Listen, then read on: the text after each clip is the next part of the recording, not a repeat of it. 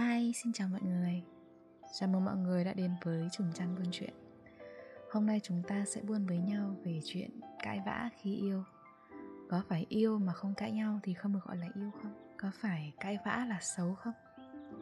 Bắt đầu nhé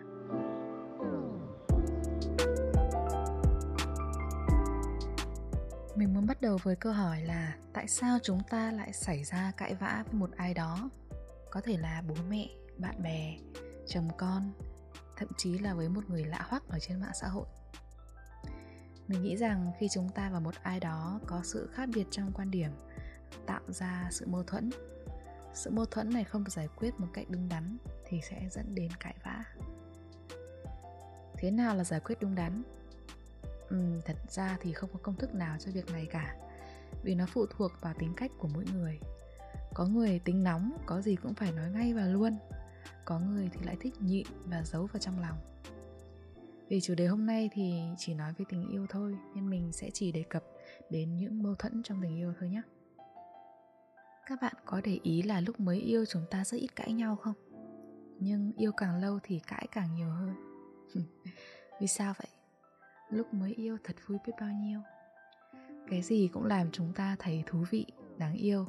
Chỉ hận là không đủ thời gian để ở bên nhau để khám phá người kia mình từng nói về chuyện một lỗi chúng ta thường hay mắc phải ở giai đoạn bắt đầu yêu, đó là quá vù vập và thể hiện sự nồng nhiệt để chinh phục người kia. Nhưng lại không thể duy trì nó được lâu dài khi bước vào mối quan hệ. Vì làm gì có ai mà hừng hực mãi được, đúng không? Hôm nay mình học được một điều về bản năng của chúng ta. Với nam giới, trong họ có một bản năng của phái mạnh, đó là chinh phục khi chúng ta đang tìm hiểu nhau, sự hăng say trong bản năng khiến họ dồn tâm trí vào người yêu của mình. Một ngày có 24 tiếng thì họ có thể dành ra 23 tiếng 59 phút cho cô gái mà họ đang muốn chinh phục. Hơi phóng đại một chút, nhưng mà mình muốn nhấn mạnh vào cái điều này. Trái lại thì con gái chúng ta lại hay có cái sự dè chừng và phòng vệ cao hơn ở giai đoạn bắt đầu tìm hiểu nhau. Chúng ta thường suy nghĩ rất nhiều để chắc chắn người kia là người phù hợp với mình – một bên thì hừng hực khí thế, một bên thì lại muốn chậm rãi hơn. Các bạn hình dung ra tình thế đó không? Một mục tiêu càng khó chinh phục thì càng kích thích cái sự hăng máu của cái kẻ đi chinh phục. Nhưng khi chúng ta xác lập mối quan hệ rồi, sự kích thích đó nó mất dần đi. Vì chúng ta đã là của nhau, anh là của em em là của anh. Chúng ta biết rõ về nhau hơn. Và cái sự mới mẻ, thách thức đó nó không còn như ngày đầu nữa khoan khoan. Đừng vội quay ra đấm người yêu nhá. Mình nói thế không có nghĩa là khi yêu nhau một thời gian rồi thì mấy ông ấy sẽ chán và đi tìm người khác đâu. Không phải như thế. Mà lúc này mục tiêu chinh phục của họ sẽ phân tán nhiều hơn. Có thể là một nấc thang mới trong công việc. Có thể là một tài sản tiếp theo mà họ muốn mua. Như là đổi xe, mua nhà, mua cái này, mua cái kia. Có thể là một level mới trong kỹ năng của họ. Học hỏi thêm một điều gì đó mới. Có thể là mở rộng thêm cái vòng quan hệ của họ. Hoặc có thể là leo lên một cái rank huyền thoại trong cái game mà họ chơi. Một ngày có 24 tiếng thì sẽ phân bổ quỹ thời gian cho nhiều thứ hơn ngoài tình yêu, như cái lúc mà họ đang chinh phục bạn.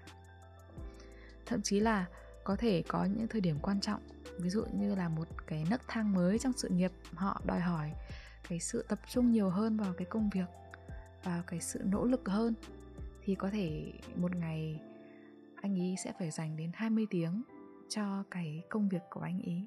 Còn với phụ nữ chúng ta, khi trở thành người yêu, thành vợ, bản năng của người phụ nữ trong chúng ta trỗi dậy một cách mạnh mẽ. Chúng ta bật công tắc cho sự quan tâm, chăm sóc từ bữa ăn đến giấc ngủ, đến ngôi nhà, không gian sống của hai bạn. Đó là bản năng của một người vợ, của một người mẹ nhu cầu thể hiện sự quan tâm và được quan tâm luôn luôn thường trực trong chúng ta. Vậy nên khi sự nồng nhiệt ban đầu mất đi, chúng ta dễ rơi vào trạng thái hụt hẫng, mà thường hay gọi là sự vỡ mộng trong tình yêu. Vì lúc này mới là lúc mà chúng ta được sống một cách chân thật nhất với chính con người của mình. Đó cũng là lý do mà chúng ta thường được nghe lời khuyên của các chị đi trước, đó là yêu đi, đừng cưới vội, cưới xong khác lắm. Hay là hôn nhân là mồ chôn của tình yêu. Uhm, mình thì mình nghĩ rằng chúng ta sẽ không thể bị vỡ mộng nếu chúng ta làm đúng ngay từ đầu. À cũng không hẳn là không thể nào bị đâu nhưng mà nó sẽ khó hơn. Cho nhau cơ hội nhìn thấy con người thật của nhau. Cho nhau cơ hội được mâu thuẫn từ sớm về mọi thứ để hiểu nhau và có cho mình một quyết định đúng đắn. Đó có phải là người phù hợp với mình hay không? Vì thế nếu các bạn đang ở trong một mối quan hệ và có xảy ra mâu thuẫn có cãi nhau thì đó là điều tốt rất tốt luôn. Các ông nam giới thì hay có cái câu gì mà không đánh nhau thì không phải huynh đệ. Thì tình yêu cũng thế. Không trải qua mâu thuẫn thì khó lòng mà hiểu nhau được. Quan trọng là cách chúng ta giải quyết cái mâu thuẫn đó nó như thế nào. Mình và chồng mình đang ở năm thứ 10 của mối quan hệ. Trong suốt 10 năm đó, bọn mình chưa bao giờ cãi nhau, to tiếng với nhau. Nhưng mâu thuẫn thì đầy nhiều lắm dù hai đứa tự nhận thấy là hai đứa mình hợp nhau ở mọi phương diện, sở thích, quan điểm sống, quan điểm tiền bạc, mọi người đều phải công nhận cái điều đó. Ấy vậy nhưng mà vẫn có những mâu thuẫn xảy ra. Vì chúng ta là hai người hoàn toàn độc lập và tách biệt, đến chính bản thân mỗi người còn có mâu thuẫn trong nội tâm. Lắm lúc còn không tự hiểu được chính mình thì nói gì đến người kia, phải không? Mình không biết trên đời này có cặp đôi nào sống mà không có một mâu thuẫn nào không? Chắc là cũng có đấy nhưng mà sẽ ít lắm. Còn lại đa số chúng ta sẽ đều phải có những xung đột dù to hay nhỏ. Mình không đủ giỏi để khuyên các bạn phải giải quyết sao cho đúng. Mỗi cặp đôi sẽ có một cái phong cách yêu khác nhau. Nên um, mình sẽ kể với các bạn cách bọn mình chọn để vượt qua mà có thể hạn chế được tối đa cái sự tổn thương dành cho nhau. Mình là người không thích cãi vã. Từ bé đến lớn thì chưa bao giờ mình phải nổi sung lên để to tiếng với một ai cả.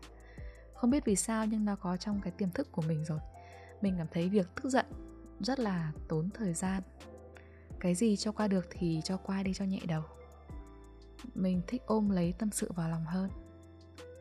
Trùng hợp sao thì chồng mình cũng là người như vậy vì cả hai đứa đều có một cái sự bình tĩnh nhất định trong mọi việc ấy, nên thường được gắn mác là già trước tuổi.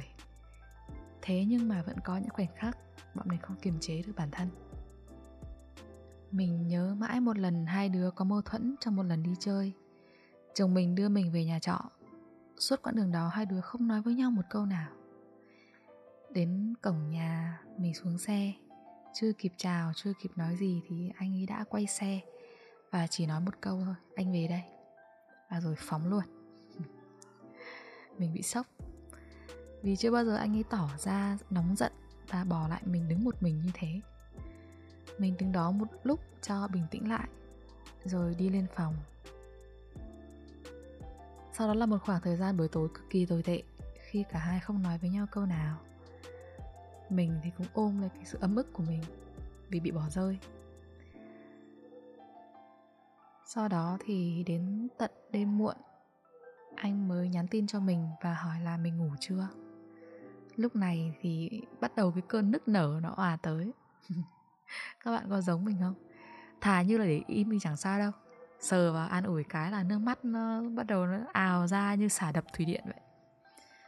Mình vừa nước mắt, nước mũi, vừa nhắn tin, cứ gõ lại xóa, gõ lại xóa để lựa lời nói làm sao cho nó vừa được giải tỏa cái sự ấm ức trong mình, nhưng cũng vừa phải tiết chế để nhìn vào cái lời nói của mình. Có cái gì đó nó bị quá lời hay không? Có cái gì có thể làm cho anh ấy tổn thương hay không? Nếu có thì xóa đi viết lại, để không gây ra điều gì làm cho mình phải hối hận. Sau một hồi cho mình xả thì anh cũng bắt đầu rep tin nhắn của mình, cũng giải bày những điều anh nghĩ và anh nói với mình rằng, anh xin lỗi. Vì hôm nay trước khi ra khỏi nhà thì anh và mẹ có xảy ra xung đột. À. Lúc này thì bỗng mọi cơn giận tiêu tan. Mình hiểu rằng hôm nay tâm trạng của anh không tốt. Không đủ sự nhẫn nại bao dung như mọi ngày. Gặp nhau là để cảm thấy được yêu thương, thì mình lại vô tình tăng thêm cái sự không vui cho anh ấy à hóa ra thì mình cũng chẳng phải là bên bị hại như mình nghĩ. Mình cũng là bị cáo đấy. Thế là hai đứa tiếp tục nhắn tin và nhìn nhận lại bản thân của mình, bảo nhau rằng là sau này sẽ không xảy ra như thế nữa. Nếu có gì không vui thì kể cho nhau nghe, để cùng nhau tháo gỡ. Không tháo được thì ít ra cũng có một người lắng nghe cho vơi bớt đi. Bọn mình là người yêu mà. Yêu thương nhau đâu phải chỉ là những lúc díu dít vui vẻ đâu mình càng cần yêu thương nhau hơn ở những lúc không vui. Và đó đã trở thành một bài học cho hai đứa mình. Những lần sau nếu có mâu thuẫn thì hai đứa cũng chọn cách giải quyết như thế. Đó là cho nhau một khoảng thời gian một mình để bình tĩnh lại, để mọi thứ nó lắng xuống, suy nghĩ lại mọi thứ với nhiều góc nhìn hơn. Soi lại chính bản thân mình xem là mình có thực sự là không có lỗi gì hay không. Sau đó thì mới nói chuyện với nhau mọi người thường bảo là khi giận nhau thì không nên nhắn tin. Mình và chồng mình thì lại thích nhắn tin lắm. Vì khi đó bọn mình có thể kiểm soát được ý tứ tốt hơn. Mình có thể thoải mái vừa khóc vừa nước mắt vừa nước mũi tèm lem, vừa nhắn tin cho anh ấy được. Chứ còn nếu mà nói chuyện trực tiếp thì chắc câu chuyện đến sáng mai không xong á. Vì có nghe được gì đâu. Vừa khóc vừa nói mà. Mình có một cái bệnh là lúc mà xúc động ấy thì nói nó sẽ bị nghẹn lại, nó bị nấc, bị hụt hơi ấy. Không thể nói được thành câu ấy. Lúc cảm xúc mạnh mẽ quá thì chúng ta còn dễ mồm nhanh hơn não nữa. Có thể lỡ buông ra những câu nói làm cho người kia tổn thương mà thậm chí chúng ta không hề có cái chủ ý đó. Có những sự tổn thương cả đời không bao giờ quên được chỉ vì một lời nói thôi. Vậy nên nếu bạn không đủ tự tin vào khả năng nói chuyện trực tiếp ấy mình cực recommend việc các bạn nhắn tin với nhau. Trước khi gửi đi một tin nhắn thì hãy ờ, hít vào một hơi. Nhìn lại nó một lần nữa, đọc lại, đặt mình vào vị trí người kia, nếu nhận được tin nhắn này thì người ta sẽ cảm thấy như thế nào? Có đúng ý mình chưa? Có điều gì có thể gây ra hiểu nhầm không? Ổn chưa? Ổn rồi thì gửi. Nếu hai bạn đều thuộc trường phái hành động, tức là có gì cũng phải nói ngay và luôn nói trực tiếp với nhau ấy thì mình không thuộc nhóm này nhưng mình nghĩ là lời nói có sức sát thương rất lớn. Nếu chúng ta dùng nó vào cái việc chút giận nên hãy thống nhất với nhau về mục đích cuối cùng của cuộc nói chuyện này là để giải quyết vấn đề chứ không phải là để chút giận không phải là để so xem ai đúng ai sai ai thắng ai thua. Không phải là để thỏa cái tôi của bất cứ ai hết. Thắng thua trong một cuộc cãi vã ấy, cuối cùng thì cũng chẳng đem lại được điều gì tốt đẹp ngoài việc chúng ta ném vào nhau những sự tiêu cực. Hít một hơi tĩnh lại một vài giây trước khi nói ra một câu gì đó. Cái việc hơi thở ấy giúp chúng ta rất nhiều trong việc điều tiết cảm xúc. Hãy hít một hơi thật sâu và thở ra thật chậm. Nếu được ấy, thì nhắm mắt vào nữa càng tốt. Mình à, rất hay làm điều này khi mà mình cảm thấy căng thẳng trước một cuộc phỏng vấn nào đó hay là trước khi có một cái điều gì đấy cần đưa ra quyết định hay là lúc mà tâm trạng của mình không tốt hay là những lúc mình cảm thấy trong người mình cái cơn giận nó bắt đầu nó trào lên ấy, thì mình sẽ làm điều đó. Mình thấy nó có tác dụng rất tốt trong việc giữ cho mình cái sự tỉnh táo và sáng suốt hơn. Hôm nay thì mình nghe một bài giảng của thầy pháp hòa. Thầy nói rằng là thắng thua để làm gì? Mình thắng thì người khác thua rồi cuối cùng vẫn buồn vẫn giận. Thế thì chi bằng mình nhận thua đi. Mình bao dung rộng lượng mình nhận phần thua về mình không có gì là tuyệt đối cả. Mình thắng thì đồng nghĩa là sẽ có ai đó đang thua. Mình gặp may thì đâu đó có một người đang gặp xui. Mình thấy điều này rất đúng. Giống như hôm nay mình ra đường mình nhận được 500 nghìn. Mình cảm thấy a à, hên vãi nó nhận được tiền. Nhưng đâu đó biết đâu là có một bạn sinh viên đến ngày đóng tiền nhà đang chật vật vì lỡ để rơi mất 500 nghìn. Giống như cãi nhau với người mình yêu mình thắng được một cuộc cãi vã làm người yêu mình xa mình thêm một chút. Cái sự nhận thua ở đây không có nghĩa là chúng ta phải bỏ qua hết để nhận cái sai về mình dù mình không sai hay dù mình không gây ra cái điều đó. Sự nhận thua ở đây là mình hạ cái tôi của mình xuống một chút để nhìn từ vị trí của người kia, nhường nhịn nhau một chút để mọi việc nó hanh thông. Không chỉ là trong tình yêu đâu, mà còn cả tình cảm gia đình, bạn bè, các mối quan hệ khác trong xã hội nữa cũng không phải tự nhiên mà các cụ có câu là một điều nhịn chín điều lành. Xong các cụ lại có một câu khác nữa, đó là lời nói chẳng mất tiền mua, lựa lời mà nói cho vừa lòng nhau. Túm lại thì không chỉ trong tình yêu mà mối quan hệ nào cũng sẽ có những mâu thuẫn và có thể xảy ra cãi vã nếu chúng ta để cho cảm xúc lấn át đi lý trí. Mâu thuẫn có thể đem đến sự giận dữ, sự buồn bã, sự đau khổ nhưng ở một phương diện khác. Nó giúp chúng ta có cái nhìn thấu suốt hơn về người kia và cả chính bản thân mình nữa. Nếu mâu thuẫn quá lớn không thể vượt qua, có lẽ chúng ta phải chấp nhận một sự thật rằng chúng ta không phải là một nửa phù hợp của nhau.